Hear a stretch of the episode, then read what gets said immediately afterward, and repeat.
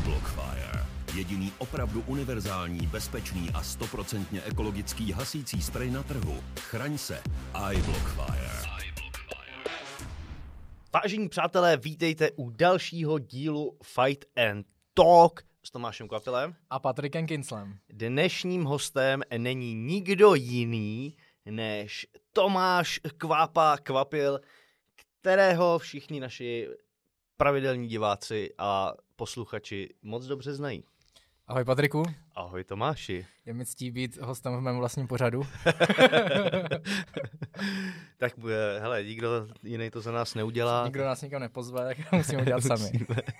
Hele, já bych začal hned okamžitě z ostra a to je tvým boxerským debutem, který je týden, 14 dnů starý. No, teď v sobotu to bude 14 dnů, takže dáme tomu 10 dnů, no.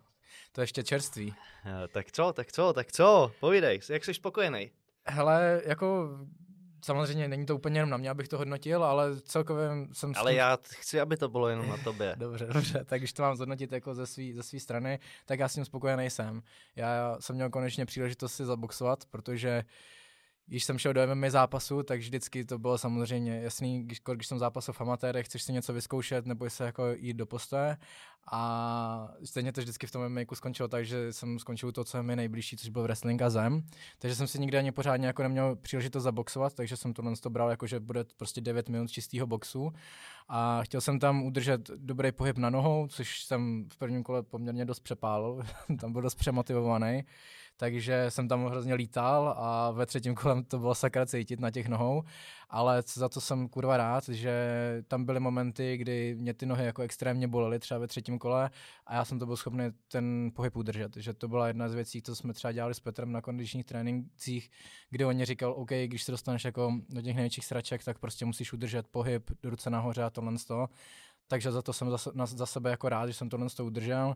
Druhá věc, za co jsem rád, je, že jsem tam udržel dobrou hlavu, že jsem věděl, že 3x3 minuty, OK, člověk si řekne, že oproti 3x5 je to lehčí, je to kratší a zase je to úplně jiný tempo, je to prostě sprint 3x3, takže já jsem věděl jsem o tom, že od druhého kola to bude prostě náročný pro nás, pro oba a že ten, kdo to jako zvládne víc v hlavě, takže to dokáže urvat pro sebe.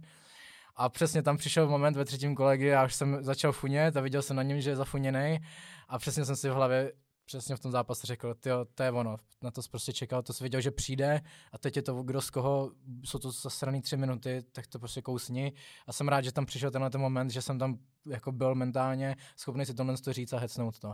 Takže za to jsem jako za sebe rád. A pak ti můžu říct x věcí, za který rád nejsem, že, které mýho pohledu tam samozřejmě na mě nelíbily, ale z koneckonců, jako když to sečtu plus a mínus, tak jsem s tím relativně spokojený. Do zápasu nějakýho si šel po jak dlouhý době? No, tak když počítám vyloženě takhle ty kontaktní sporty, jako byl jsem i v jitsu tenhle ten rok, ale to jitsu nepočítáme, no, já to mám stejně, já to taky tak úplně jako nepočítám při vší úctě, tak to je... No, 2,5 roku, dejme tomu. Goddamn shit. Jak se nastupovalo po 2,5 letech? Byť je to jakoby box, můžeš si dovolit to mít lehce tak jako hozený na nějaký jako vedlejší kolej, ale pořád tam jsou rány do huby. A... Přesně tak, pořád je to bitka. A pořád je to gala večer s lidma. Ano, přesně tak, já jsem to i přesně takhle jako věděl a měl jsem to i takhle nastavený, že jsme se psali před zápasem, že ať se na sebe nevytvářím zbytečný tlak a chtěl jsem si zkusit trošku si s tou mentální přípravou trošku pohrát, jak se jako do toho zápasu nastavit dobře a musím říct, že mi to tentokrát jako fakt sedlo dobře, že záleželo mi na tom, věděl jsem, že chci předvíst jako topový výkon, ale úplně jsem se neorientoval na ten výsledek. Chtěl jsem prostě říkat, OK, tak jsem dlouho neměl zápas a teď chci ukázat prostě, na čem jsem tady pracoval, že jsem se neflákal a že to pořád umím. A musím říct, že mi to extrémně sedlo, že jsem se celou dobu od rána jsem se probudil a probudil jsem se s dobrou náladou, že jsem byl energetický od rána. Ten ráno už jsem si pouštěl taký písničky, byl jsem úplně namotivovaný, úplně říkal, Kvapile, uklidni se, ještě čas, jako jo, budeš až od polkou, budeš až na večer, v klidu. Takže jsem se jako co jeden uklidňoval, dokonce se mi povedlo si dát i malý danánek po obídku. A ve chvíli, kdy jsem jako vstal po dadánku, tak úplně takový fokus, úplně jsem jako taky to mentální nastavení úplně přeplo a vyloženě jsem se soustředil jenom na ten výkon, co v tom zápase chci dělat. A fakt jako nenechal jsem se strhnout ani atmosférou a já jsem, co bylo pro mě extrémně důležité v tom zápase, je, že jsem tam nastupoval kvůli sobě, kvůli nikomu jinému, já jsem de facto kvůli tomu zápasu, do toho zápasu jít nemusel, moje hlavní jako priorita je MMA, ale vymyslel jsem si to sám jsem do toho chtěl jít.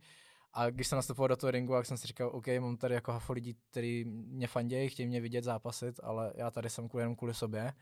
A ty seš sobec. No extrémní, už odmala.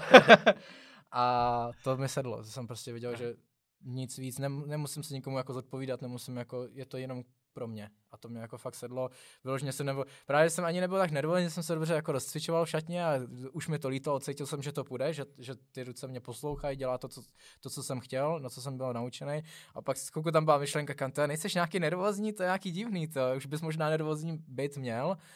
A pak to nakonec přišlo, ale taková zdravá nervozita, nic jako, že bych se něčím nechal sežrat a myslím si, že to sedlo perfektně.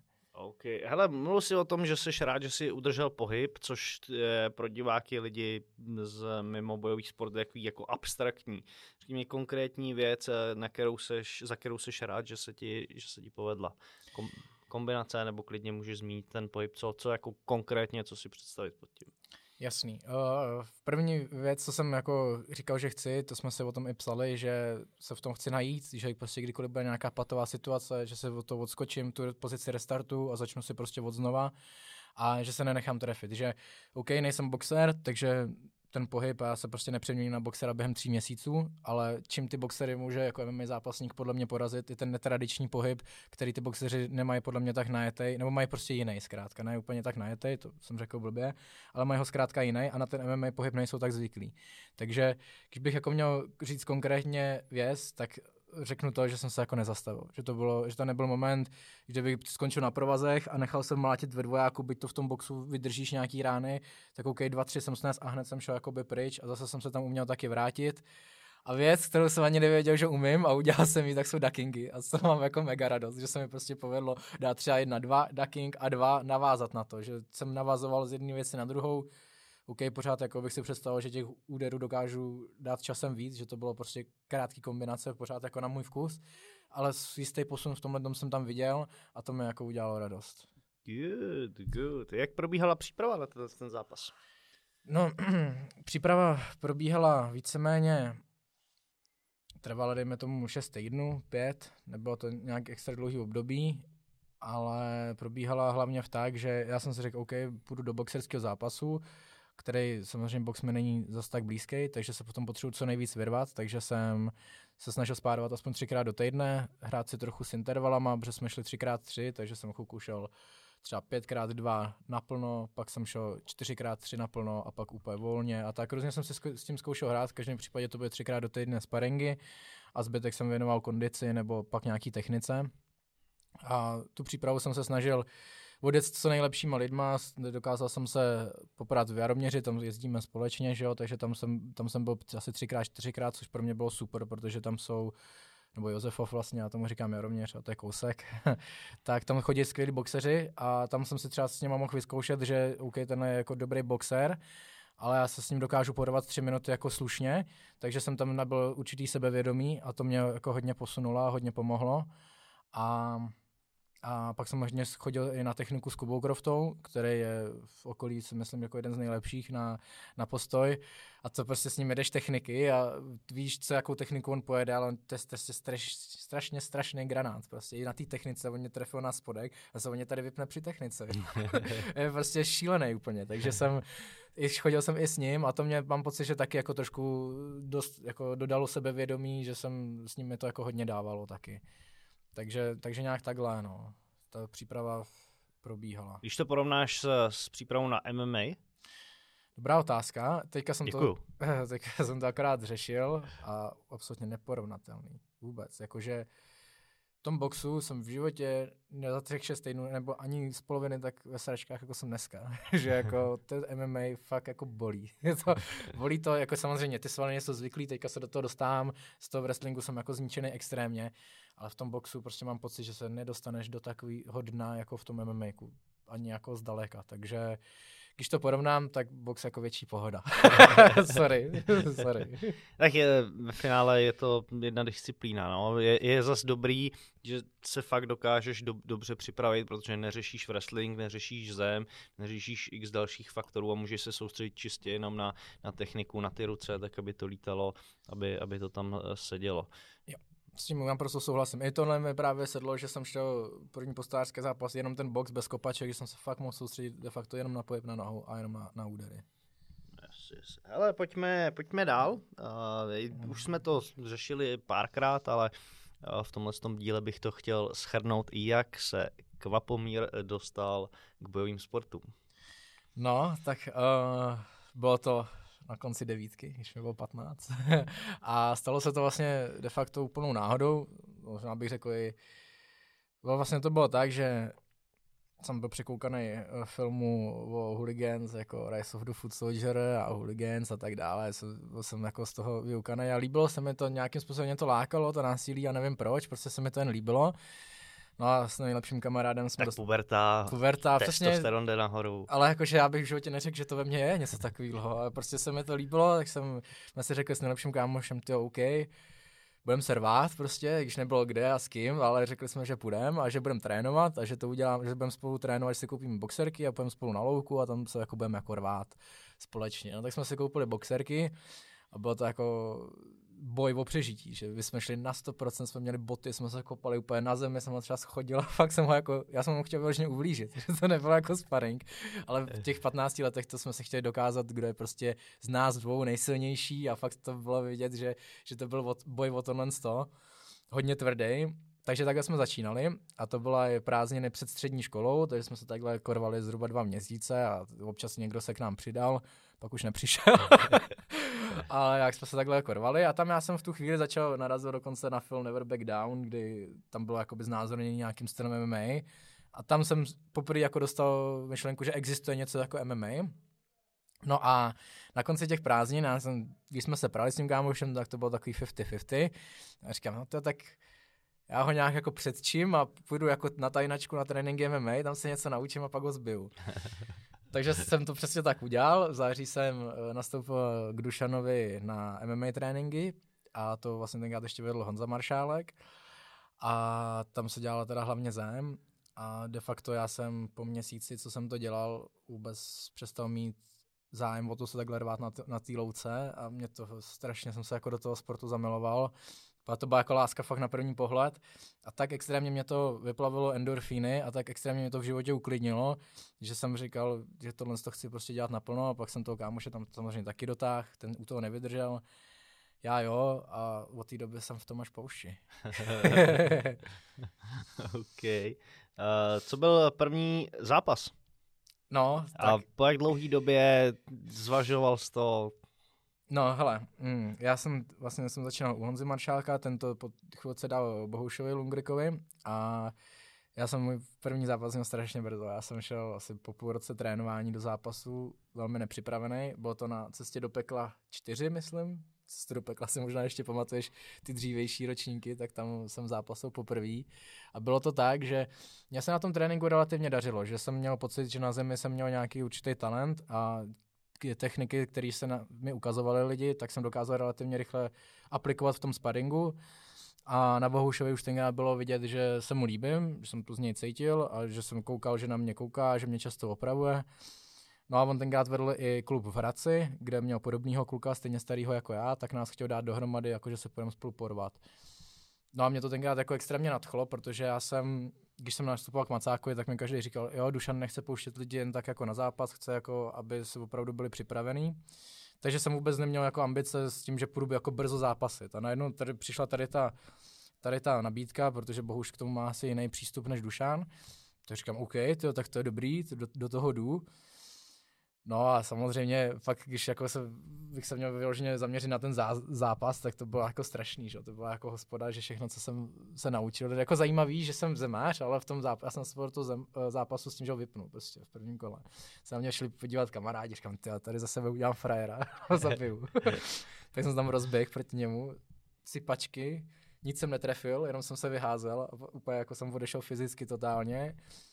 Pak jsem to jako nějak jako došudlal do konce, vydržel jsem to, bylo to na body remíza, ale to není vlastně ani důležitý podle mě, ale bylo to jako strašný, byl jsem jako vůbec připravený. Já jsem dokonce, před tím zápasem jsem se dozvěděl, že musím nějakou váhu, já jsem vůbec nevěděl, že se dělá váha, takže oni mě asi 2 dny dopředu řekli, hele, a 10 tady ta váha, a já, aha, a já jsem kouknul na váhu, já už nevím, kolik tenkrát chybělo, a musel jsem ještě schazovat na poslední chvíli nějaký kila, a jsem vůbec neměl tušení o tom, že se něco takového dělá.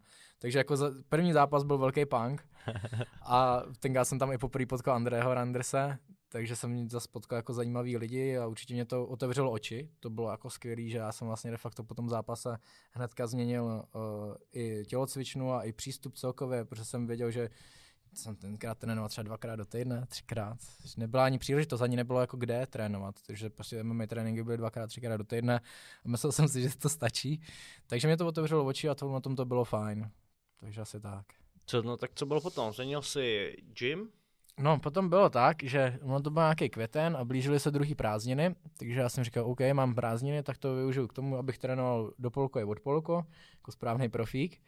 A Dušan neměl žádný tréninky dopoledne a jediný dopolední tréninky měli v Pretoriánu a to byl vlastně druhý gym v Pardubicích, takže tam jsem začal chodit na ty jitsu tréninky. No a zároveň tím, jak tam byli, oni tam byli naštěstí pondělí až pátek každý dopoledne, byli tam furt, to byla doba, kdy se tomu ještě Jakub Haďa Stejskal hodně věnoval a hodně ho to bavilo, takže to bylo každý den trénink a na to prázdniny vzpomínám strašně rád. To bylo prostě, jsem ráno vstal, šel na trénink, v oběd a hnedka od polko zás, to bylo skvělý prázdniny.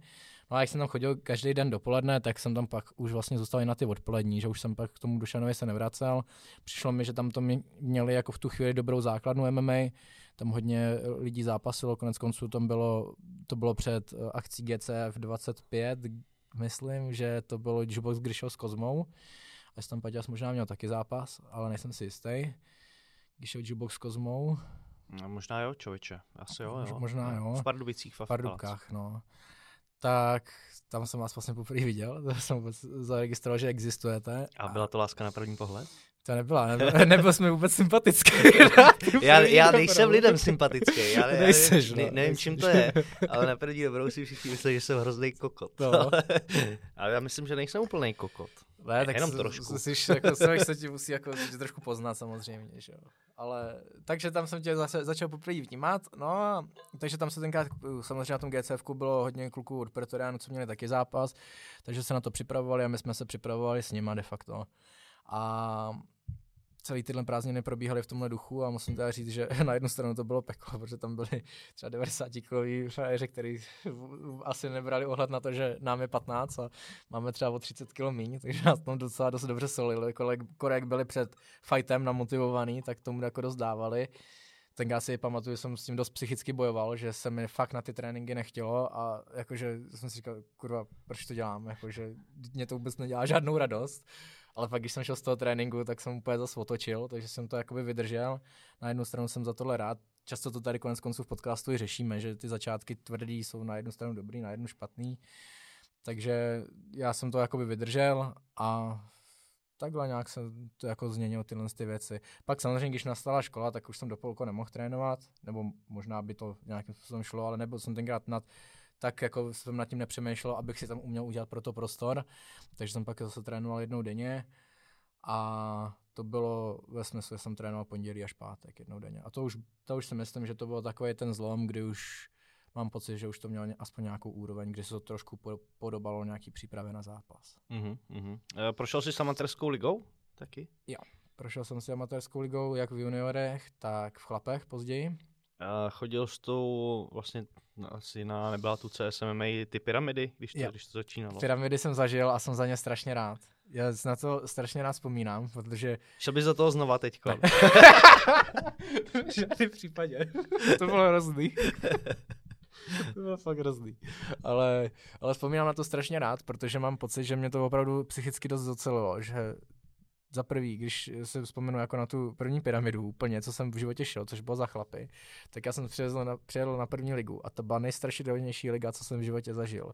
Tam snad dva týpci dostali jako tak hrnusný káčku, že tam frajer dostal káčku, že zůstal vyset na kleci, ale ve stoje, dostal křeč ve stoje a byl vyplej v postoji. A teď já tam v 18 na to koukal, ty vole, já s těma chlapama jdu, to je v prdeli, už jsou úplně jako rozložený psychicky a tam padaly hrozný káčky, byli nějaký Dagestánci tenkrát. No šílený. No ale pak jakoby bylo fajn strašně, že člověk dal zápas, teď se tam vystřídala ta radost s tím stresem, že zase má před sebou další a další potom. A jak říkám, já mám pocit, že mě to strašně jako psychicky zocelilo, že pak jsem jako do těch zápasů nastupoval tak jakoby prázdnej a už jako jsem ani nelpil na tom výsledku, prostě hlavně do té klece dojít, protože jsem byl samozřejmě taky zničený z toho a celkově jako to hodnotím jako ve finále dobrou věc, ty pyramidy. Bylo to dobře docela rozdělený, že to snad bylo 2x3 minuty a finále bylo pak 2x5 a to, tam se jako člověk měl fakt možnost skvěle vyzápasit. To bylo perfektní věc a já jsem vlastně ty ligy odjel nejdřív za juniory, což bylo jenom jeden zápas v Helmách ještě, takže to bylo taková, bylo to hodně omezený pravidla, jestli na zemi nesměli snad údery na hlavu a tak. A pak jsem přišel do těch chlapů, kde už to bylo jako fakt MMA, no, už se tomu dalo fakt říkat MMA.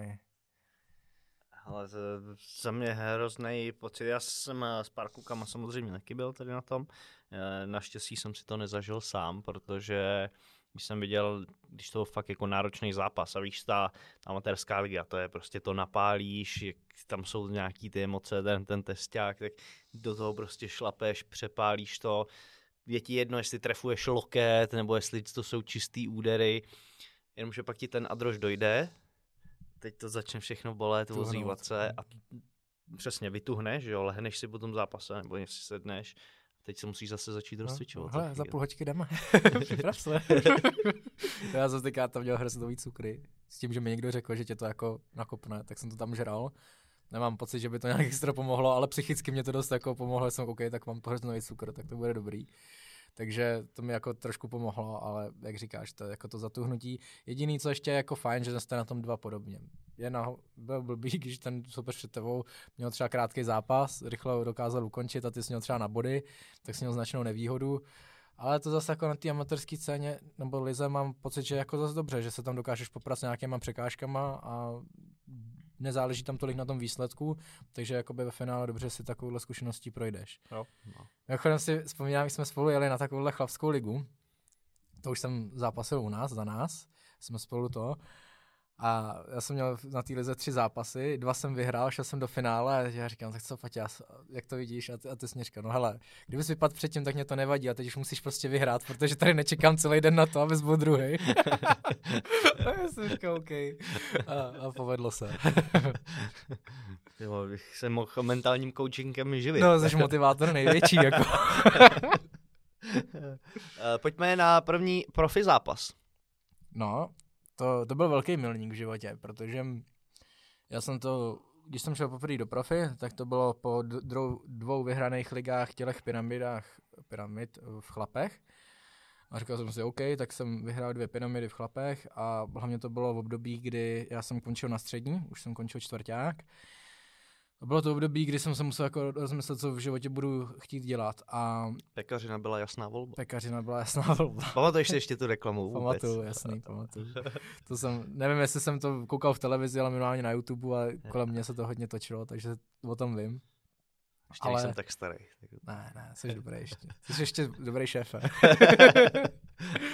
A já když to bylo čistě na mě, tak těch amatérek klidně vydržím díl, že to jako za mě je skvělá věc se tam vyzápasit a kdo začne s tou amatérskou ligou brzo, tak je podle mě super tam mít hodně zápasů, koneckonců to vidíme i u Dagestánců, těch jako východních národů, kdy těch zápasů tam mají fakt hafo, pak se to samozřejmě v tom profi projeví, to je jasná věc, ale já jsem tím, že jsem končil na té střední a žádnou vejšku jsem neměl, já jsem neměl nic, žádnou vejšku, kterou bych chtěl studovat, prostě nic mě jako neoslovilo, nic jsem jako nechtěl dělat, jsem říkal, OK, tak teď je to buď a nebo. Takže půjdu jako do toho profi, i spolu jsme se jako o tom bavili a byl si pro, takže jsem se rozhodl, že to dám a bylo to poprvé s Michalem Jančuškou ve Znojmě a já jsem tenkrát nastoupil na vejšku, na vošku, zdravotní bratr Ale to je kvůli tomu, že to byla jediná vožka, co vírala jakoby ve třetím kole přijímacího řízení bez přijímaček, takže jsem tam nastoupil, abych nemusel do práce. No a ve chvíli, kdy jsem mi oznámil ten profi zápas, tak jsem tam přestal úplně chodit a začal jsem vlastně chodit na tréninky dopoledne k Petrovi a měsíc jsem prostě jako trávil jenom po těch tréninkách. Ta příprava na ten první profi zápas byla velmi krátká, to bylo asi 4 týdny a pamatuju si, že nějak týden předtím, než mi to oznámili, tak jsem se jako celkem slušně opil a nebylo to jako úplně, ještě se nebyl tak podle mě mentálně vyzrálej, abych jako tomu dal. A tam právě přišel ten zlom, kde já jsem si ty 4 týdny fakt jako tomu věnoval na 100%, byť to bylo krátký, tak jsme to dali. Opravdu jsem se tam snažil chovat jako profík. A pak, když to vemu jako tomu samotnému zápasu, tak jako mega jako nervozita a z těch 3x5 jsem byl vyplašený. Dokonce jsem si to jako nakonec to fakt 3x5 bylo a ten výkon jako z mé strany nebyl ani zdaleka jako dobrý, protože jsem tam odešel fyzicky, ale to, co jsem rád, to, co jsem se tam jako poznal, takže tam jsem to jako vydržel, jsem to jako nevzdal a furt jsem se tam šel po tom svým, že jsem se tam prostě šel splnit sen, protože jsem věděl, že když jdu do profi, tak je sakra důležitý, abych ten první profi zápas vyhrál, abych prostě tu kariéru profesionálně ukázal, OK, patřím k těm profíkům, mám tam co dělat. Takže se mi to povedlo, vyhrál jsem na body a od té doby to byl takový zlom, že od té doby já už ten jako sport beru fakt co nejvíc jako vážně a snažím se tomu jako věnovat všechno. To byla moje otázka, kdy to jakoby přišlo, že to je přesně to ono, to budu dělat, to chci, to mě naplňuje. Bylo to tenhle ten zápas. Přesně ten zápas a ne jakože od toho zápasu, ale od té přípravy na ten zápas. Že jako ty 4 týdny předtím se to ve mně zlomilo a já jsem si prostě připadal jako ty zápasníci v UFC, na který já koukal a říkám, tak já už jsem fakt jako profík a už tomu fakt dám a úplně jsem se do toho dostal a strašně a dokonce tím, jak jsem ten zápas vyhrál, tak mě to ještě víc nakoplo a od té doby už v tom jsem to už je prostě furt dokola. Ještě mě zajímají nějaký tvoje nejpamátnější zápasy, tvoje první, to musí být. Jasný, asi. První zápas. Nějaký další, který fakt jako... No tak hele, rozhodně asi nejpamátnější byl s Machájevem v Pardubicích, to beru jako velký milník a dobrý milník, jsem sakra rád za ten zápas. Byť jsem ho prohrál, tak pro mě byl památný v tom, že za prvý jsem šel poprvé jako proti fakt dobrýmu soupeři. Poprvé jsem dostal slušnou bitku, to se jako bylo pro mě taky dobrý, jsem myslím občas dostat jako dobrou bitku a co ve mně jako bylo, za to jsem v sobě rád, že byť jsem ten zápas jako jasně prohrál, tak jsem jako do konce toho zápasu se snažil vyhrát. Že to bylo jako, že jsem tam si pamatuju, já si z toho zápasu moc nepamatuju, to docela nakoupil, ale pamatuju si posledních pár vteřin, že jsem ho dokázal hodit a nějak jsem slyšel posledních 10 a už jsem věděl, že to za chvilku pípne, že jako konec kola, věděl jsem, že tam ještě praštím jednou po gongu a já jsem si říkal, jako sice prohrou, aspoň jednou praštím ještě na konci kola, jako na rozloučenou a to se mi povedlo. A tam jsem poznal hodně sám sebe, že toho bylo takový, byť jsem z toho byl hodně zklamaný, tak mě to strašně jako posunulo a to bych řekl jako jaký můj nejpamátnější zápas, byť se o tolik nepamatuju, tak mě to fakt jako hodně zocelilo, si myslím. Ale já si detaily úplně taky nevybavuju, ale mám z toho takový ty pocity, že si tam nebyl schopný předvíst všechno, co v tobě jakoby je, že on jak byl sebevědomý, tak tě trošku svou... Hele, furt je to skvělý zápasník. I tenkrát byl dobrý, teď zápasí v Braveu, jestli ho sleduješ. Jo, tam sleduju ho moc dobře, občas si napíšem. Jo? Jo, já to takhle mám. Ale on je jako super, no. Jako po sportovní stránce, taky G-Box s ním pak taky zápasil, taky jako si myslím, že super talent do toho MMA a myslím si, že tímhle s tím to dokázal vyhrát, že fakt jako nastoupil dobře sebevědomně a nenechal tě dostat se extra do toho zápasu, že ti diktoval to tempo. Takový já z toho mám jako pocit, když se tomu vrátím. Určitě. Já jako, kdybych jako hodnotil ten zápas, aspoň co z toho pamatuju, tak si myslím, že první kolo jsem jako hodně přepálil. Jsem to nastoupil hodně přemotivovaný, protože já už před tím zápasem jsem věděl, že on je sakra dobrý a byl jsem tam jako fakt hodně namotivovaný a mám pocit, že první kolo se jakž takž povedlo, že to bylo celkem slušný, ale nechal jsem tam brutálně sil. A tam byl přesně ten moment, kdy on se prostě jako projevila toho sebevědomí a to i určitě nějaké zkušenosti, byť on měl jenom 2 zápasy v profi, tak věřím tomu, že jich měl jako pár v amatérech a koneckonců ji hodně v postojích mám, takže tam se to hodně projevilo a ten zápas zvládnul jednak líp mentálně a jednak byl samozřejmě i lepší jako zápasník ten večer. To si asi myslím, Ten večer. To si myslím, že je jako jasný, ale byly tam jako momenty, za který jsem sobě rád, což jako se pamatuju, to bylo hrozný, a to bylo ve druhém nebo ve třetím kole, kdy mě tam jako nabral na ramena, úplně jako jak Chimájev, prostě, že si mě zvednul a já jsem tam na něj vysel a prostě tam proběhla myšlenka, ale jako ten na hovno, teď mě hodí a bude to kurva bolet. A taky, že jo, to mě úplně mrdnul se mnou, ale... Ale to nebolí v tom zápase? Ještě tohle to bolelo. Fakt? To bolelo jak svině, protože já jsem tam spadl jak blbě ještě na to rameno, to jsem 2 roky později jako skurvilo. Tak tam nějak mě to přesně jakoby zabolelo. A to byla fakt jako bolest a ten adrž mě to jako dost potlačil, ale i v tom zápase jsem cítil, že to fakt jako bolelo, že to nebylo. A mě blbý u těchto z těch věcí, že tam prostě nesmíš dát ruku, nesmíš dopadat na lokej, takže si to prostě, hele, už tě liftnul, káš, tak. Nemáš na výběr, jako prostě, to se jako. Jak když skáčeš padákem z letadla, tak... No, to prostě, jsi odevzdaný už prostě, tak. No, to už je v prděli, no. Musíš, no. Takže tohle bych jako určitě bral jako jeden z nejpamátnějších zápasů a ještě bych teda jeden vypichol. A to bylo proti Igorovi Grickovi, to bylo v Pardubicích taky. To bylo vlastně po 2 zrušených zápasech s Denisem Poborským. Já shit, ani mi to nepřipomínej. Ani mi to nepřipomínej. To je hrozný období života, co jsem zažil. A to taky teda vzpomínám. Ale naštěstí je to za náma. Mě zajímalo, co dělá teďka. Jo. Vlastně teď jsme potkali, byli jsme spádovat v Gorile. Tam jsem byl s námi, který byl Tomáš Polo a byl tam starý Kín, který se připravuje vlastně na zápas. No pak jedním autem říkáme, tyhle, co je vlastně s mladým? Že? No, ani na Facebooku jako o něm není slyšet. Nic. A zas tak, abych to googlil, mě to nezajímá, ale vzpomněl jsem si taky na něj teďka úplně. No ale v každém případě, co jsem vlastně chtěl říct, tak ten Igor vlastně byl po dlouhý době, kdy já jsem měl po porážce s tím Machájevem. Po 2 odložených zápasech a bylo to doma před domácím publikem a poprvé se na mě šla podívat máma a tak jsem jako chtěl fakt mega vyhrát a ten zápas si myslím, že se mi fakt povedl, že jsem to udělal přesně tak, jak jsem si vizualizoval a přesně tak, jak jsem chtěl, tak otáž dosud se mi to fakt povedlo a vzpomínám to tak hezkou vzpomínku jako životní, že to je jedna jako z nejhezčích dnů, co jsem v životě zažil, takže proto jako to vypichuju, že to byl jako jeden z nejpamátnějších zápasů, tam se mi fakt povedl celý večer a užil jsem si to jako maximálně. A když to sedne, tak je to... Když to sedne, tak jako tady ta vzpomínka ve mně bude navždy a za to jsem rád, protože ten sport mi může dát tohle z toho, že jako kdyby se mě zeptal, kdy jsem se v životě cítil nejlíp, tak to byl asi ten den. Až tak? Jo. I když asi jo, já taky. Tak jako co, víš? Prostě co? Teda teď musím říkat, že po narození dcery a hned zatím je výhra v zápase. Jo. No, když si mohl zopakovat tady ten den, jakože se ho párkrát ještě zopakuju, tak to je tenhle ten. OK. Co máma říkala na tohleto? Jsi vlastně na tom líp, moje máma nebyla ani na jednom zápase. Nechtěla? Nebyla. No hele, jakože s mamkou to bylo trošku ze začátku těžší. Nechtěla, abych to dělal. Já jsem tak jako logicky, já to moc to asi chápu. Ale je to tím, že to neznají. Nebo jako já, když jsem začínal, tak bych tohle taky nenechal dělat svoje dítě, ale dneska ta doba je jiná.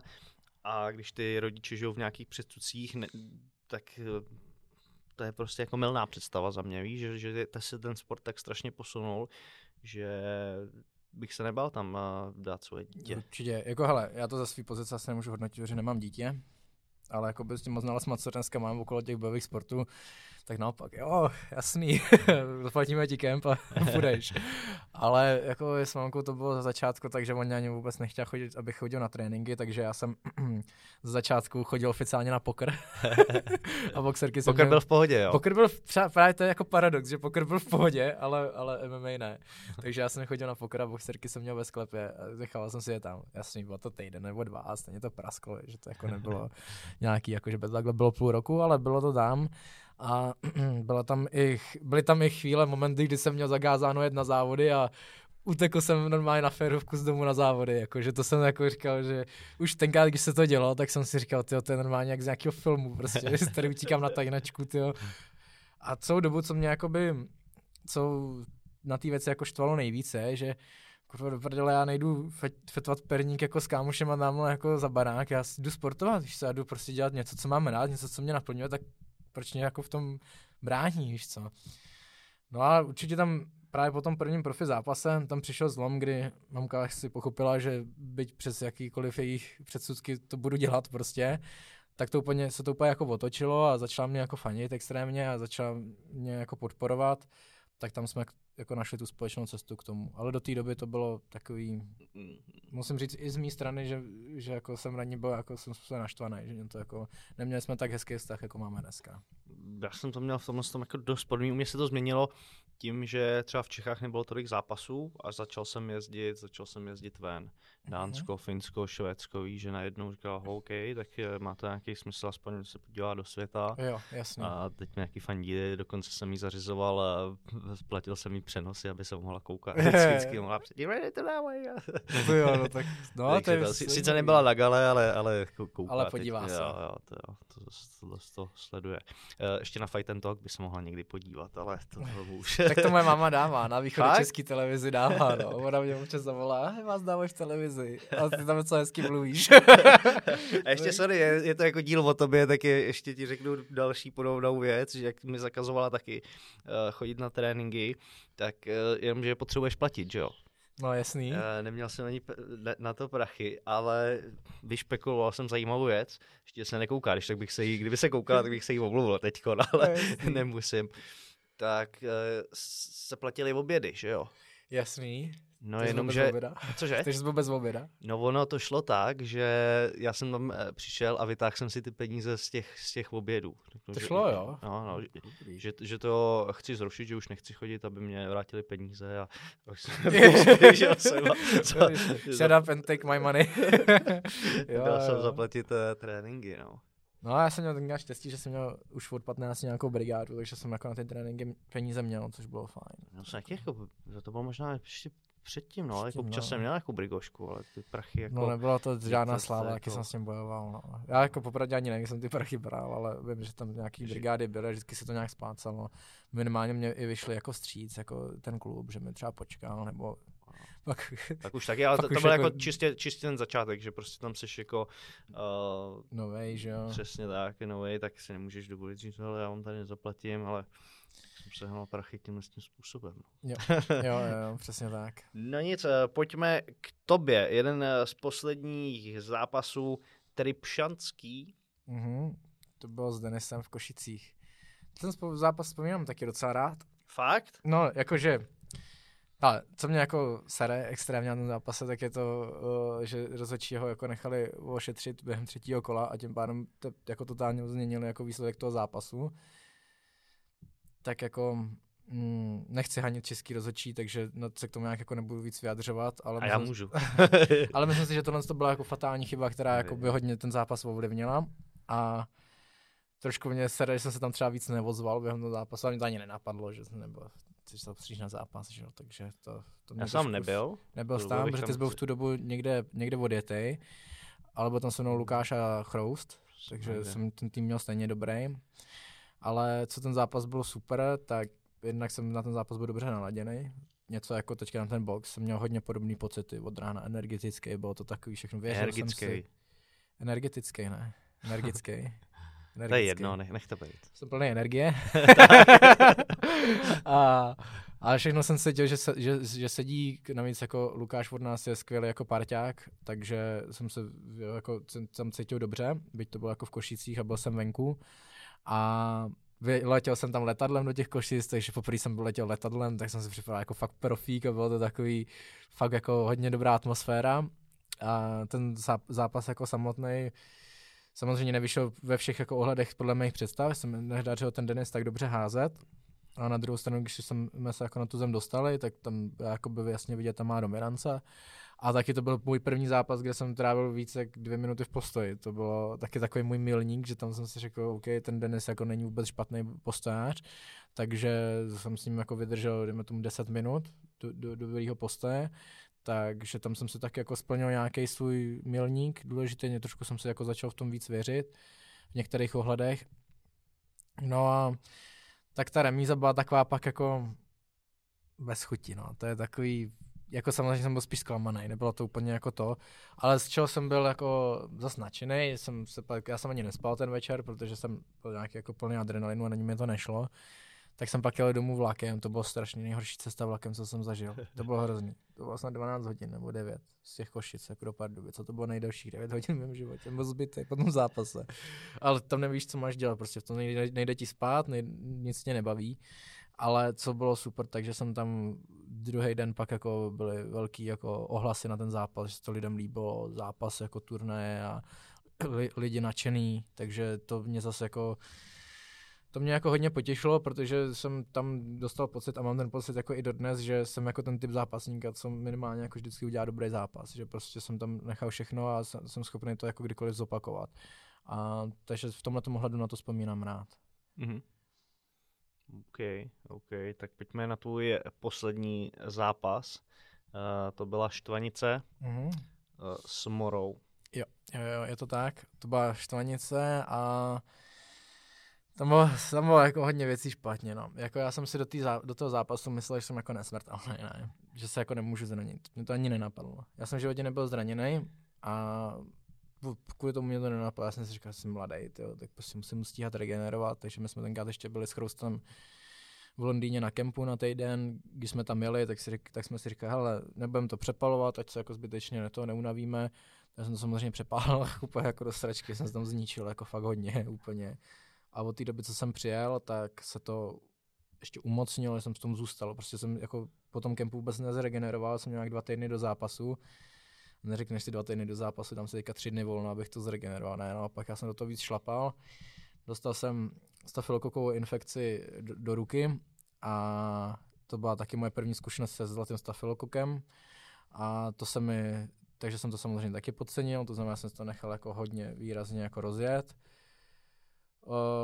Tím pádem nepomohly i klasický višňák, co se na to dává, musel jsem dostat antibiotika, takže jsem měl týden jako před zápasem antibiotika. A já jsem tak nastavený, že ty zápasy nechci rušit, přijde mi to prostě, když už jako dopadne ten zápas, nebo už se domluví a je to jako daný, tak se fakt jako by muselo stát něco mega, abych to zrušil. Takže jsem říkal, ok, mám týden antibiotika a mám 3 dny potom, co je jako vysadím, jako mám zápas. Říkám, ok, tak je nebudu mít zápase, 3 dny se nějak srovnám a bude to dobrý. Takže jsem to jako dál, vydržel jsem to. Tu přípravu jsem nějak ten závěr odjel i na těch antibiotikách, již to nebylo ideální. A všechno to jakoby ještě furt docela šlo. A pak ten den zápasu, to bylo úplně od rána, to bylo takový, že to tělo vědělo, že je zraněný a že není jako na tom dobře. Já jsem tu ruku, která se mi v tom zápase vyhodila, pravděpodobně měl zraněnou už jako předtím. Přesně pamatuju, že v tom kempu jsem někoho mlátil na zemi a byl jsem tam prohmát a v tom rameni mě tak zabolilo, že mi to tu ruku úplně vyplo, což je takzvaná subluxace, když se ti to rameno trošku vyhodí a pak se ti vrátí zpátky. Jenže já tenkrát neměl ani představu o tom, že bych se mohl zranit, takže jsem si říkal, ach, to trošku bolí, ale dobrý. Tak jsem s tím bojoval dál, takže jsem dost pravděpodobně tam už nastupoval zraněnej. A už mě to tělo neposlouchalo. My jsme se spolu rozcvičovali před zápasem a ty jsi mě dal trefit lapu a já jsem ji nebyl schopný dobře trefit, tak jak jsem řekl, to tělo mě prostě neposlouchalo, ani jsem se nepotil, že jsem jako nebyl schopný se zahřát pořádně. A už tenkrát z té šatně jsem jako cítil, že to není můj den, ale říkal jsem si, ale ne, ok, není to můj den, zvládnu to i bez toho, nepotřebuju svůj den na to, abych dokázal ten zápas vyhrát. No a pak v tom samotném zápase byla fakt jako smůla, bylo blbý, že jsem to stalo fakt asi v první půl minutě nebo minutě toho zápasu, kdy mě to jakoby vyhodilo, vrátilo, ta ruka mi vypla a říkám, ty vole, to zase tady, to snad ne, ty vole. No a pak jsem jako de facto celý to první kolo bojoval víc než s tím soupeřem, tak jsem bojoval jakoby sám se sebou. A když se mi to stalo, tak říkám, ok, tak to musím dostat na zem, tam se cítím dobře, tam si odpočinu, dokážu si to pohlídat. To se mi nějakým způsobem povedlo, i když se mi ten takedown nepovedl, tak on mě přepušil do zád, já jsem se dokázal protočit a nakonec jsem skončil v té top position, což bylo fajn. No a teď jsem říkal, ok, vydržím do konce kola a pak uvidíme, co se bude dít. Tam se pamatuju, že jsem nás jako nějak koukal, vy jste jako věděli, že nejsem dobrý, že vás nemůžu úplně poslouchat, ale že to zvládnu. No a tam se hodně lidí myslí, že mě ten David jako otevřel těma loktama, který on mě dával ze spoda. Já jsem se těm loktům nemohl bránit, že jsem měl jenom jednu ruku, až jsem se jakoby jednu pohlídal a druhou mě bylo, protože druhou se nemohl používat. Ale on mě otevřel na hlavě tím, že on začal vstávat a já bych se udržel na zemi, tak se nemohl použít ruce, tak jsem použil hlavu, takže jsem na něj jakoby narazil a srazili jsme se hlavama a tím pádem mě to katlo. což dej Bůh, jako naštěstí se stalo, protože kdyby se to nestalo, tak velice pravděpodobně do toho druhého kola půjdu. No a takže jsem to nějakým způsobem dokázal udržet na zemi v tom prvním kole a pak jsem šel do rohu, že jo, to jsme se jako řekli, že si ta ruka je v prdeli, to mi bylo hnedka jasný. Ale měl jsem jako v hlavě, že bych to dokázal třeba odjet. Pro mě každý ten zápas fakt životně důležitý. Pro mě to je fakt všechno a záleží mi na tom jak nejvíc na všem. Takže jsem věděl, že sice ta ruka je v hajzlu, ale že to tam prostě odjedu, že to vydržím a že to zkusím vyhrát i s tou jednou rukou. A pak právě ten doktor na mě, no hele, máš to moc hluboko, to nepustí to. A já si pamatuju, jak mu říkám, hele, tak mě pust aspoň na půl kola už, co? Aspoň půl kola mi dej, abych to prostě zkusil, abych tam šel s jednou rukou a prostě zkusil vypnout a něco lepší jakoby prohrát na káčku a zkusit to, než prostě jenom takhle na toho doktora.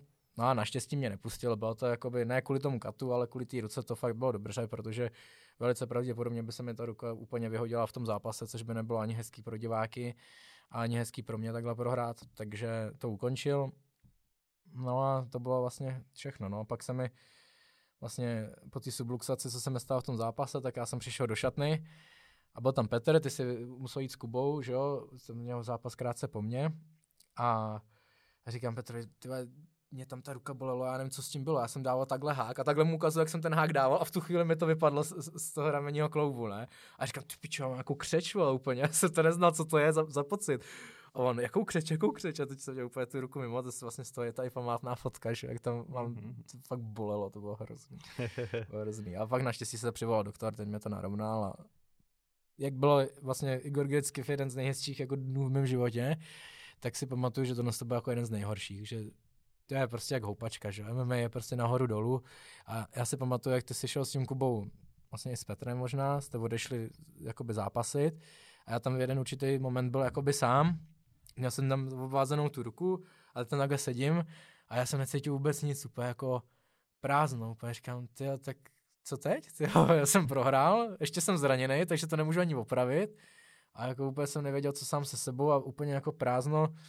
Já jsem tam byl jak hromádka neštěstí úplně a pak, jakoby, jak jste se vrátili, my jsme spolu pak jeli do nemocnice, tak jsem se trošku spravil, bylo to jako lepší, ale byla to jako jeden z největších jako zásahů, co jsem v životě dostal, no. To bylo takový, nerad na to vzpomínám. Ok. Hele, po této zkušenosti, myslíš, že budeš schopnej, když byl den zápasu, seš tam, rozcvičuješ se a cítíš, tyjo, dneska to není můj den? Myslíš, že se ti nevrátí celý tohle z toho, že už si to zažil, že se v tom zápase zranil, že to nebylo? Je to otázka, na kterou jsem si už položil i já sám. A říkal jsem si, hele, přijde to určitě, jakoby, těch zápasů mě čeká hodně a určitě přijde den, kdy se dobře nevyspím, že to jako všechno nesedne. A jestli to zvládnu nebo ne, na to nedokážu odpovědět, ale minimálně jako v hlavě s tím počítám, že se to stát může. A jednu věc jsem si řekl, že udělám, když se to stane, a to, že ti to řeknu. Protože jsem ti to jakoby neřekl. A neřekl jsem to nikomu, protože jsem se to ani nechtěl přiznat. A ono před zápasem říct jako, hele, já se necítím dobře, jako mám pocit, že prohraju, to jako nechci říct trenérovi, víš co. Ale tady jsem si říkal, nevím, jak to změnit, jak to myšlení jako přenastavit, nebo co v ten den jako udělat, abych byl dobře nastavený, ale jednu věc změním a to, že to řeknu jakoby tomu mýmu okolí, ať to o mě ví prostě.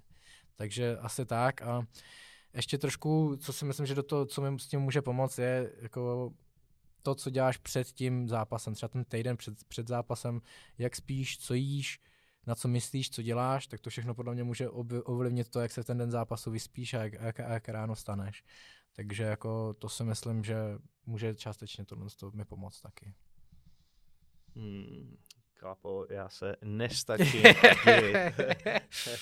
Já jsem teďkon dělal nějakou pár věc jsem přidával na Masters a zmiňoval jsem něco, co jsi mi teď potvrdil, tak jestli to tam dají, tak si to pak přečti. Okay. Neřeknu ti to, nechám okay. Jako překvapení. A, jo, okay. Když jsme u Masters, tak si myslím, že asi můžeme probrat tvůj první MMA zápas od toho zranění. Mm-hmm. Když jsme se domluvili, že 10. prosince budeš nastupovat v Pardubicích právě na Masters. Je to tak. Musím říct, že z toho mám velkou radost, protože... Jo, vypadáš úplně ta radost z tebe tady.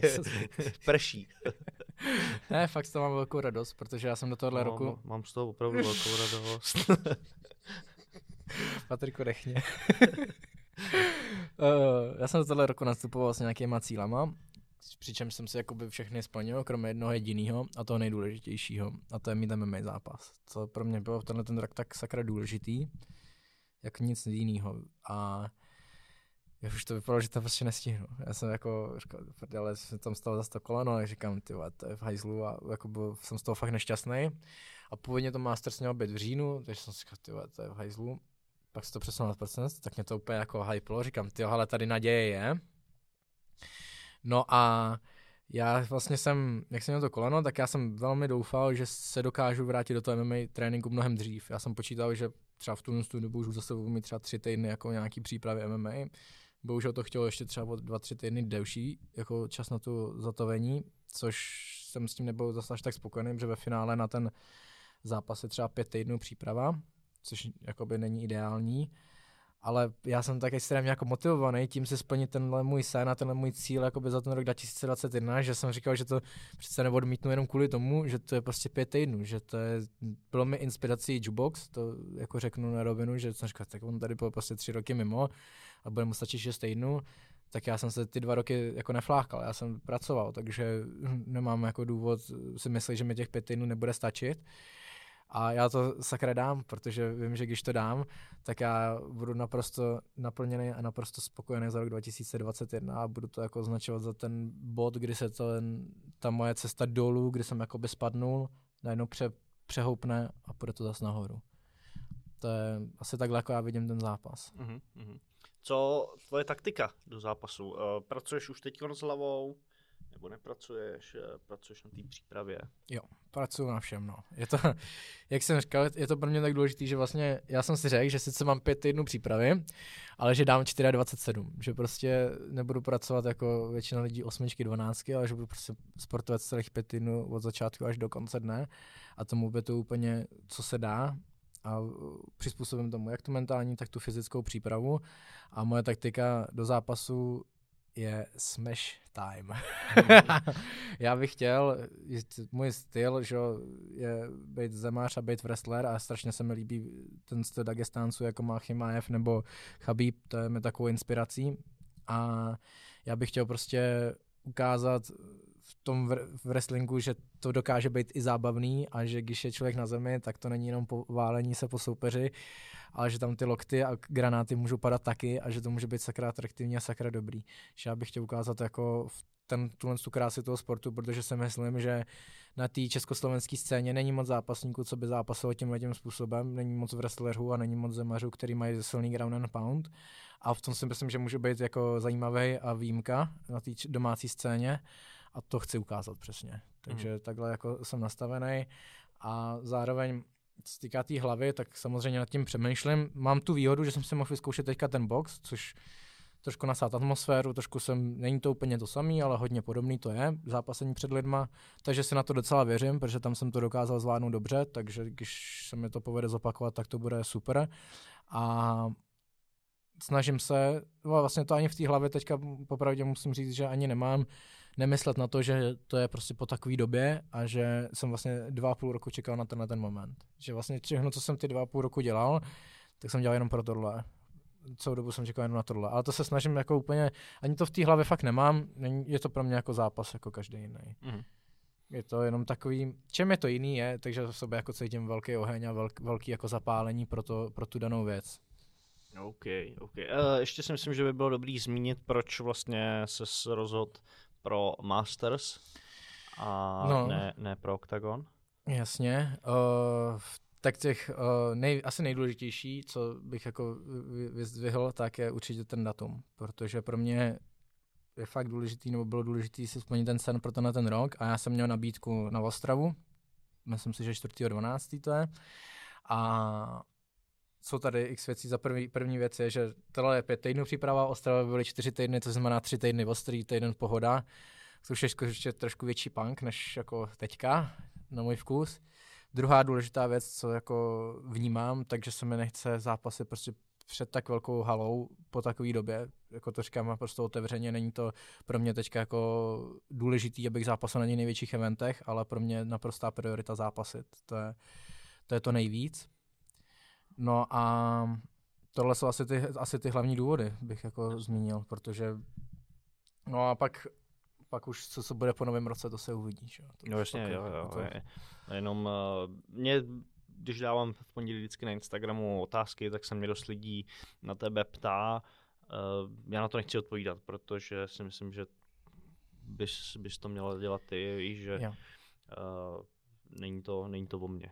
Hele, nechci sdělat takové informace o tobě na svém účtu, když jsou takovýhle jako... Děkuji ti. Internějšího rázu. Jo, děkuji ti za to a jako co mě třeba extrémně za tohle z toho období jako nevadilo, ale co pro mě bylo fakt těžký, je odpovídat na otázky, kdy budeš mít zápas. Protože to asi to tak jako i zní, že jak tady mluvím, že pro mě je to jako samozřejmě důležitý a priorita číslo 1. A když se mě vždycky někdo zeptá, tak co, budeš vůbec zápasit ještě a tak na mě to působí tak, jako by mě ty lidi viděli, jako že už jsem jako ten, co o tom chce jen mluvit a nechce jako zápasit a spíš se tomu vyhejbá a tak. A mě to uráží. mě to fakt vadilo, vyloženě mě to vadilo a snažil jsem se s tím poprat, jak nejvíc jsem mohl. A dokonce se mě to dostalo až do takové fáze, jsem měl noční můry z toho. Zdal se mi sen, že jsem stál a u mě byla prostě řada lidí a vždycky ke mně přišel člověk, zeptal se mě, tak co, kdy bude zápas? A já mu říkám, no již teďka jsem zraněný, tak nemůžu. No aha, tak držím palce. A přišel druhý, tak co, kdy bude zápas? A takovýhle sen se mi zdál. A potom, co jsem se probudil, říkám, tyjo, už to začínáš trošku přehánět jako s těma lidma, jak se to jako pouštíš jako k tělu, jak se to bereš hodně osobně, to, že se tě na to ptají, protože to není jejich chyba, že jo, tak chtějí mě vidět zápasy, což je super, za to já jsem hrozně rád. Ale tohle to pro mě bylo jako těžký oblí v tomhle tam, protože už prostě jsem sám chtěl a nemohl. Jo, já to znám to taky. No, to je fakt taky. Jako halus. Ještě když jsme byli u Octagonu, ty jsi se stal komentátorem, moderátor. Či moderátorem. No, komentátor, moderátor, lomeno. Jak tě to baví, jak si to užíváš? Užívám si toho dost, musím říct. Je jedna věc, co si na tom neužívám, tak je to, že vlastně jsem právě nezápasil a tím pádem jsem měl pocit, že o tom víc kecám, než to sám dělám a že už jsem měl pocit takový, jako, že chytrolín jako od studia, ale sám jakoby nic moc neukáže, nebo tak jako to mě jako, víš, jako jenom o tom mluvit mě prostě vadilo.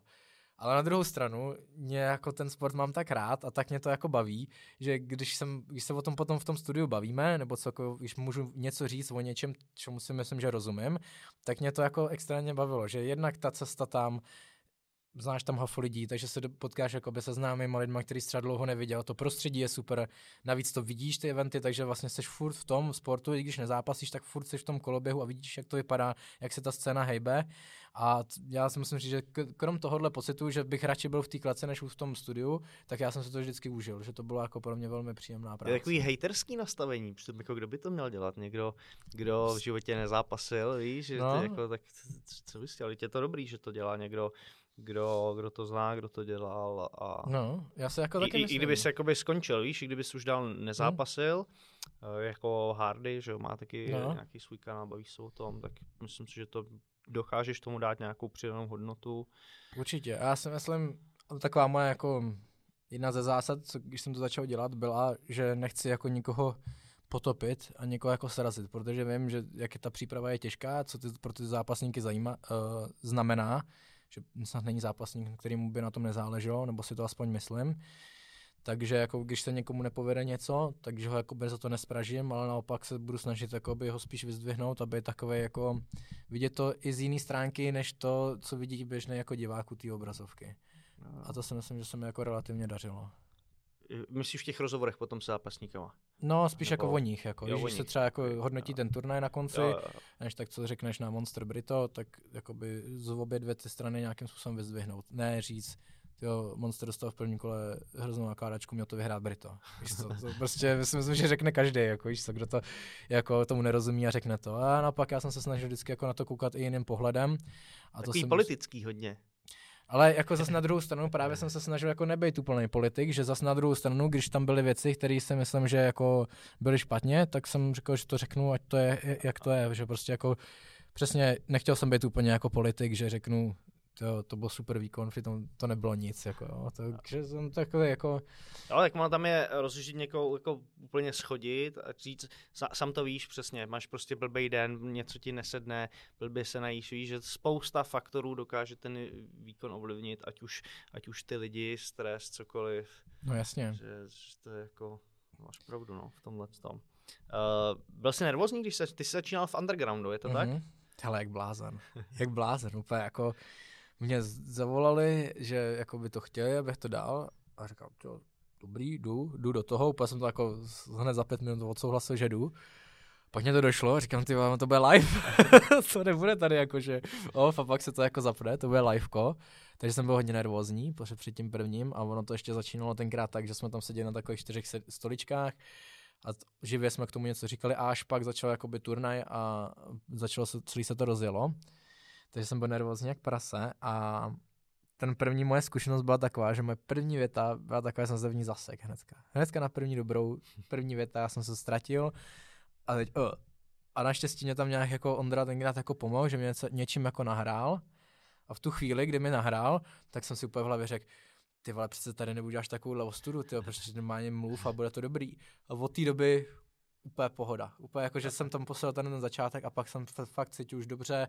OK, jasný, třeba dejme tomu pak další 3-4 turnaje, to bylo furt, že jsem z toho byl nervózní, hodně jsem se na to připravoval a bylo to takový, furt jsem to nebral na lehkou váhu, ale prostě po těch x turnajích, který už mám dneska za sebou, tak tam dneska jdu jak nakoupit, že to jako ve sluchátku ti hraje za 10 vteřin jdem a furt je to pohoda, furt je to to, ale je to pohoda kvůli tomu, že já si myslím, že tomu dost, je to můj obor, já se v tom jako vyznám, takže jakoby de facto já nemám být z čeho nervózní, já jenom řeknu jakoby svůj názor a není na tom jako z čeho být nervózní, takže jakoby to si uklidňuji a když by se mě ptal na nějakou politiku, tak to bude poměrně problém, protože na to nemám nějaký dobrý názor, nebo se v tom tak neorientuju, ale tohle je věc, kterou jako dělám každý den a sleduju to, takže si myslím, že, nebo pak jsem chytnul dojem, že z toho nemám být jako vůbec nervózní a myslím si, že to pak je na té kameře je i vidět, že to je jako mnohem uvolněnější. Hele, tak je dobrý, jak jsi říkal, že ti Ondra nahodil mít tam jako zkušenějšího, kdo ti s tím pomůže. Já jsem měl jsem dostal právě od Outučka nabídku na to komentování UFCčka. Už jsem to dělal jednou, myslím si, že právě s Novotňákem, ale už jako úplně jsem z toho vypadl, přijdu tam a říkám, ty krásu, hele, super karta, proto jsem s tím jako souhlasil hned. Říkám, stejně na ten turnaj budu koukat a přijde mi, že u toho si to takhle líp užiju, ale pak tam sedíš v tom studiu, říkáš, ty krásu, přesně, abys neřekl nějakou jako blbost. Ale měl jsem u sebe toho Michala Petrgála, který říkám, OK, hele, co jak, vysvětlil mi to, kam, když bude něco, tak mě prostě navej tady a už to bylo super, a už se zavřeš do toho tunelu a žereš ty fajty. A jediný, co se mi jako dělo, že když tam bylo něco, tak já jsem prostě jako skoprnil a říkal, co? Nemám k tomu co říct, víš, že ti prostě jako dojdou slova, tak tam to vzal dobře za sebou. A ještě on má super hlas, mě ho baví jako poslouchat. Tak je na mě působí dobře. A tak to jsem měla, že já vypírám naopak, když tam je nějaká akce. No. Třeba z toho Chimájeva jsem byl hotový, jak ono tam zvedne, baví se s tím Dejnou. To bylo zborce, který je 6 let v UFC, buď na split decision, nebo prostě na body prohrál s Magnim, který je v top 10 ve welteru, tak on z něj udělá prostě amatér. Žrádlo. Tadyhle z amatérský ligy někoho, ty krás. To je hrozný. To taky dlouhý pauza taky, mimochodem. Jo, po covidu, po všem, ale jako masakra. Nezávidím to tomu borcovi, protože teď, co jsem viděl, co lítají za ty sestřihy. Já si se sestřihy jako na hovno, ale zase na druhou stranu si myslím, že můžu být pyšný na to, že to fakt neplásnu, že bylo vidět, že to nepřišel prohrát a to cením, jako, že prohrál jednoznačně v prvním kole, ale celou dobu jsem na něm viděl, že zápasí, že to se neodevzdal, že mu tam chytnul čistý to škrcení a nedal to, prostě neplácnul to, usnul tam, byl jasně lepší ten jeho soupeř, ale jako nepřišel tam podle mě prohrát. No, další věc, že Blachovič to plácnou, zase záleží, jak ti kdo škrtí. To chci ještě, na tom jaký hodně přišlo věcí na Instagramu, tak k tomu se chystám něco natočit, hodím si to na Instagram, ukážu tam ten rozdíl mezi tím, když tě fakt někdo veme tady přestepný, má sílu jak debil a hned ti to zavře. a když tě někdo tahá přes ohryzek a drtí tě ho. No. Jo, to určitě, jako přes ty tepny to samozřejmě tak neškrtí a není to tak nepříjemný. Že? Kdo usnul na tréninku, tak si myslím, že to může jako v klidu potvrdit. Takže jako... Sorry, jsem se zase rozjel, tyjo. Ne, předám ti zase... V pohodě, slovo. Já jsem chtěl jenom říct, že vlastně z tohle komentování jsem měl tu čest si vyzkoušet taky na Masters. A to byla pro mě taky taková výzva, že jsem to poprvé volal a říkám, já moc se mi do toho paťas nechce. A ty, já jsem tě seš rozkecanej, jestli to dáš. A pak jako jsem z toho měl jako dobrý pocit, že to jako nebylo špatný a myslím, že mě to jako fakt zase bavilo, že to je, cokoliv se děje prostě kolem toho sportu, tak mě baví a dělám to rád, takže jako si myslím, že to je skvělý doplněk k tomu to dělat. No a tím, že vlastně to komentuješ, tak se daleko víc soustředíš na ty zápasy. Prostě musíš být fakt tam, nemůžeš koukat tady do telefonu. No. Ano, přesně tak. A vlastně z toho turnaje si pamatuješ každý zápas velmi dobře. To je taky jako výhoda. A každýho zápasníka, tak já, co jsem komentoval, tak pak si ty zápasníky jako mnohem líp pamatuju, že jsou to třeba zápasy, na který bych se normálně nepodíval, tak takhle se na ně podívat samozřejmě musíš a zjistíš, že to jsou i dobrý zápasy, jo. Že to není jenom o tom koukat na ty své favority, ale to může překvapit i jiný. True story. Hele, pojďme do závěrečné části. Jasně. Co jsou tvoje hobby, záliby takhle mimo MMA, komentování a mimo úplně sport? Bojovej. Jasně. Hele, tak určitě jako hraní her, to je... To se bavíme hodně, já rád hraju. Ne. Já už jsem skončil. Musel jsi nebo jsi dobrovolně? Musel jsem dobrovolně. Jasný. Ne, fakt, já jedině, kdybych to zapnul, tak je večer, když jde potom malá spát nebo žena, to se jako s těma tréninkama nedá. Dalo se to třeba v tom lockdownu, že tak nějak si trénoval, ale dalo se s tím líp jako hejbat. Ale teď jako, jak jsou stanovený tréninky, tak prostě no. To nejde. Musíš se vybrat, jako buď si chceš věnovat sportu nebo hraní a jindy na to hraní čas nemám. Ale ty si to můžeš užívat. Já se to můžu užívat, přesně tak. Dej mi nějaký novinky, co je ve světě her. No ale v herním průmyslu úplně v prdeli. Úplně v hajzlu. Jak to? Nic nevydávají. Není jako... Jsou de facto, se dělá Assassin's Creed furt dokola, RPGčko, který jako, to mně přijde jako rychlá zbysle, prostě furt na jedno brdo, jenom prostě v jiném prostředí a trochu jinak. A jsem teďka četl, že to je jedna z nejprodávanějších her od Ubisoftu, takže dokud to budou prodávat, tak to budou dělat, čili to je furt dokola. A není na poslední hra, která byla, měla trošku koula a měla trošku příběh, bylo to trochu jiný než v ostatní hry, bylo Death Stranding, to je myslím si 2 roky zpátky snad, nebo 1,5 roku, kdy to vyšlo, to je taková... Počkej, a The Last of Us? To je taky dobrý, to je tak rok, co to vyšlo, tak Last of Us 2 byla taky paráda, to rozhodně taky, na to jsem zapomněl.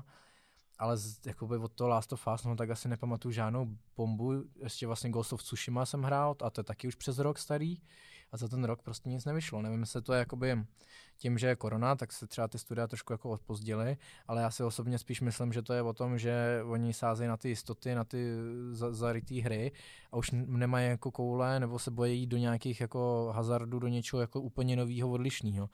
Myslím, že teď by ta jako byla ta šance, že jo, covid. Přesně, teď jsou ty lidi nejvíc doma, teď jako si myslím, že jako jestli někdy vyhrávat hry, tak teď, protože teď jako budou hrát ty lidi nejvíc podle mě.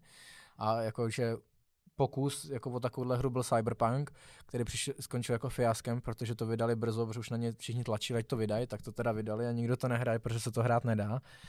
Takže to ještě byl takový jako pokus, ale jinak vůbec jako není co. A my jsme teda jako to vyřešili tak, že udělali Diablo 2 remaster a já jsem Diablo 2 nehrál, to mě minulo.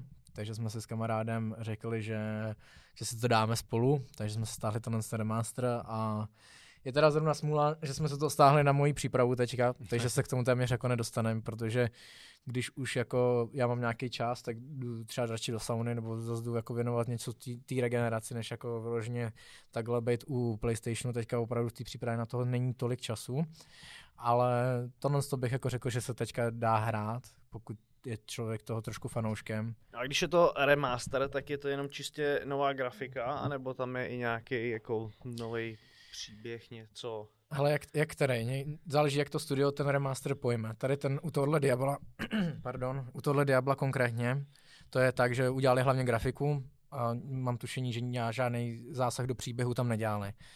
Ale povedlo se jim to. Bylo to hezky udělané, vypadá to na to, že to je tak stará hra, tak to na tom PlayStationu vypadá celkem slušně a člověk si zahraje fakt dobře. Takže to hodnotím jako kvalitně. Ale pak jsou totálně strašný remastery. Teďka jsem koukal, že se dělá GTA trilogie a to jsem viděl, jak to vypadá jako úplně stejně. To není jako žádný remaster. To mám pocit, že to dali do nějakého programu, který jim vyretušoval trošku ty textury, aby to vypadalo trošku líp a řeknou si za to 2 a čau, víš co, aby jsme vydělali prachy, ale to není podle mě remaster takový, jaký by měl být. Třeba slušný remaster byl Mafie 1, tak to si myslím, že tam upravili jak grafiku, tak částečně trochu příběh, tak to mám pocit, že se povedlo, ale kurva, jako já jsem v roce 2021, já nechci hrát hry z roku 2005 prostě. Okay, tak beru to, že když není co vydat, tak si uděláte teda nějaký remaster, ale stavět na tom většinu her, že teďka vycházejí furt remastery, to mě netankuje, já už ty hry hrál, že se chci hrát něco novýho, něco s novým nápadem, něco, třeba konkrétně ten Death Stranding byl úplně jako něco novýho, co jsem doteď nehrál a působilo to na mě tak, že jsem objevoval něco novýho a ne prostě furt to samý dokola, to mě jako... No a jde vymýšlet jako v roce 2021 pořád něco novýho vůbec? Já si myslím, že určitě. Vybraný? Já si myslím, že 100%, určitě, protože máme novou konzoli, PS5, že? Já ji teda ještě nemám, ale třeba po novém roce se k ní dostanu, uvidíme, ale ta má zase nový funkce toho ovladače, má tam jako nový možnosti, jak ty hry udělat, což je super, ale jakože když nemáš můzu na to udělat nějakou novou hru, tak můžeš udělat pokračování už úspěšných her, třeba já bych ocenil pokračování Prince of Persia, který jako... Bylo perfektní, já jsem hrál všechny díly, ty nový, a strašně mě to bavilo, myslím si, že by to hafo lidí ocenilo a proto je prostor udělat nový GTAčko, který jsem teďka četl, že se xkrát mění a furt to jako upravujou, tak ale pořád to GTA 5 může být starý třeba 10 let, tak už si myslím, že by se to jako 6. díl zasloužilo. A takovýhle nový díly dělat, třeba to Last of Us se třeba povedlo, tak pak navázat na nějakou takovouhle úspěšnou sérii, když teda nervomocní úplně novou hru. I když já si myslím, že i tak musíš udělat prostě novou hru. Jakože tak, jak my se věnujeme tréninku a všemu okolo toho sportu, tak když někdo věnuje hrám, tak mi neříkej, že nevymyslí jako dobrou hru. To podle mě musíš. Jako. Koukám, že tohleto téma tě opravdu já dostala. Já jsem to nasranej normálně. Koukám. Jasný, fakt. Takže jako... Si myslím, že ten herní průmysl sakra umí vydělat peníze, že to není jako vůbec špatné, jako no jasně, tak špatný odvětví, kde by peníze jako nebyly. Zavřou doma a no. To jako musí šlapat. Já jsem se taky stáhl pár her. No, teďka jsme se spolubydlíci mysleli, že jsme se stáli hororovku, tak chodíme po domě, kde jsou obrazy a malujeme obrazy a různě to na nás bafá. Tak taková jako odreagovačka, jako že vypneš palici a jen se bojíš, tak to je jako dobrý. Ale fakt jako něco takhle s nápadem, že by to mělo i nějaký přesah, že by ti ta hra něco dala. Třeba ten Death Stranding konkrétně ho tady furt zmiňuji, že to byla jako fakt pro mě dobrá hra. Že to dohraješ a nějak to jakoby v tobě zanechá nějakou emoci a něčím tě to jako trošku poznamená. Tak to já hledám, to je něco, co mám rád. Jakože koukáš na film, ale nekoukáš na něj, ale hraješ ho. To chci. God of War byl mimochodem naposledy taky skvělý, 3 byly skvělá hra. A teďka mají vycházet 4, zase mi přijde, že to ojebali. Fakt, to je pěkná grafika, vypadá to jako dost podobně, nevím, no. Když mi to připadá jak datadisk. Zkoušel jsi už tu PS5? Hrál jsi na tom?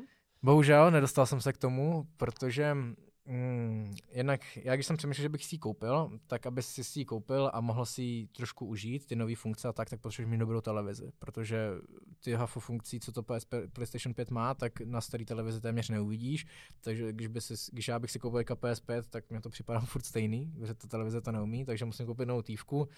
No a nová televize je mnohem dražší než PlayStation samotný, takže to musí u mě počkat, ale kamarád si teďka koupil tu tívku, co chci, a i toho PlayStationa, takže se na to chci teďka k němu podívat a já vím, že se mi to líbit bude, takže pak až na to přijde ten správný čas, tak do toho investuju, ale teďka popravdě to nemám úplně jako na té hlavní kole jako priority, protože říkám, není za co tam jít, jako kdyby tam byly fakt nějaký bomby, jako nějaká hra, tak by mě to třeba lákalo, ale teďka jako tak tam budu hrát třeba novýho Spidermana, který je skvělej a co má hratelnost třeba 10 hodin, tak za 10 hodin to dohraju a pak se mi na to bude prášit, takže... Ano.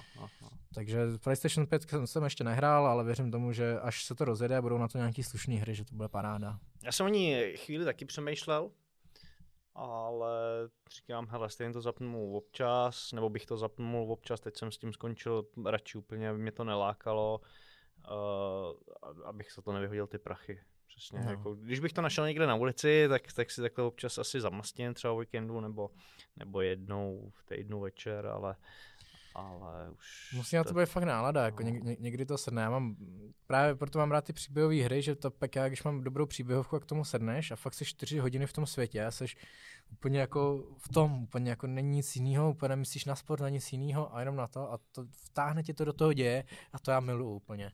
A málo která hra to umí. Je pravda, že na to vypnutí to bylo super, ještě během třeba toho lockdownu, tak já jsem hrál ten Warzone nejvíc a jasně, furt jedeš to samý, ale seš tam s těma dalšíma 3 kámošema, tak kecáš, je to dobrý. Přesně tak, já mám dlouholetýho kamaráda ze základky, s kterým hrajeme pravidelně všechny hry, když se dají, takže u toho vždycky pokecáme, co novýho, že to je jako i mít, což je fajn. Jo.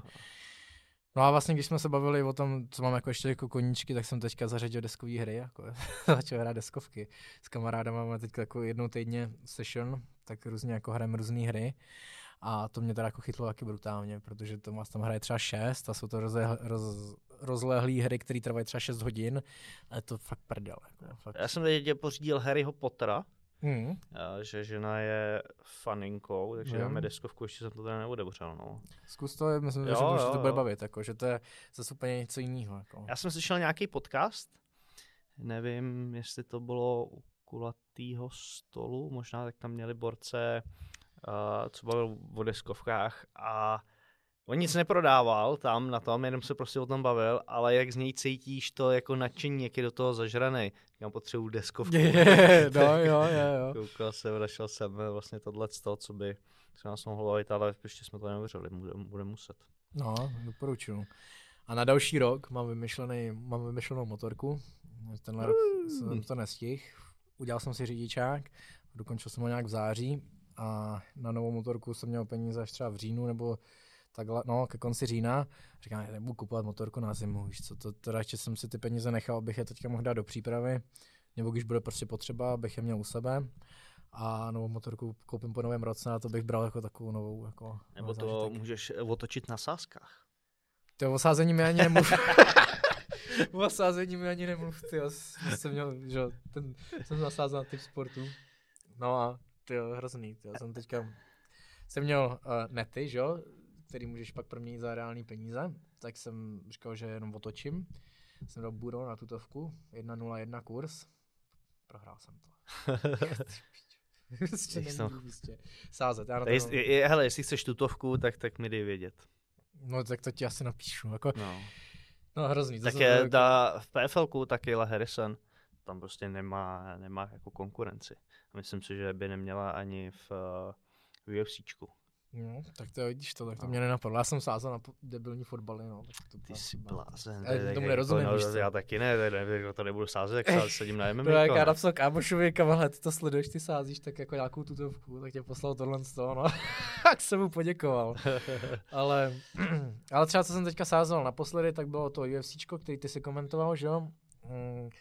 A tam jsem měl bilanci 1-2, no. Jednou jsem vyhrál, 2krát prohrál, ale mě, já sázím pro radost. No ještě jo, líp se do toho zažereš prostě, no, velmi mě to taky víc. A já sázím na zápasy, které mě nezajímají, že jako třeba šel zápasit Jan s Korym a kluci, tak co sadíš, víš co, já na tenhle zápas sázet nebudu, já nechci jakoby fandit někomu víc, protože mám na ně sazeno, já si ten zápas fakt jdu jen užít a vyplatilo se to, protože jsem prostě fakt si ten zápas užíval na 100% a nemyslel jsem si třeba, pojď, ať to ukončí, abych vyhrál nebo tak, ne, úplně jsem byl prázdný a pak jsem si sadil třeba, co jsem to sázal, jo, na toho Chimájeva, nebo jak se to čte, Chimájev asi, Chimájev, tak na Chimájeva jsem sázel a pak jsem sázel ještě další 2 zápasy, teďka si, myslím si, že toho Volkova, to jsou zápasy, které mě zase tak netankujou, ale tím, jak máš sazeno, tak už tě to potom jako začne víc bavit, takže to dělám teďka takhle.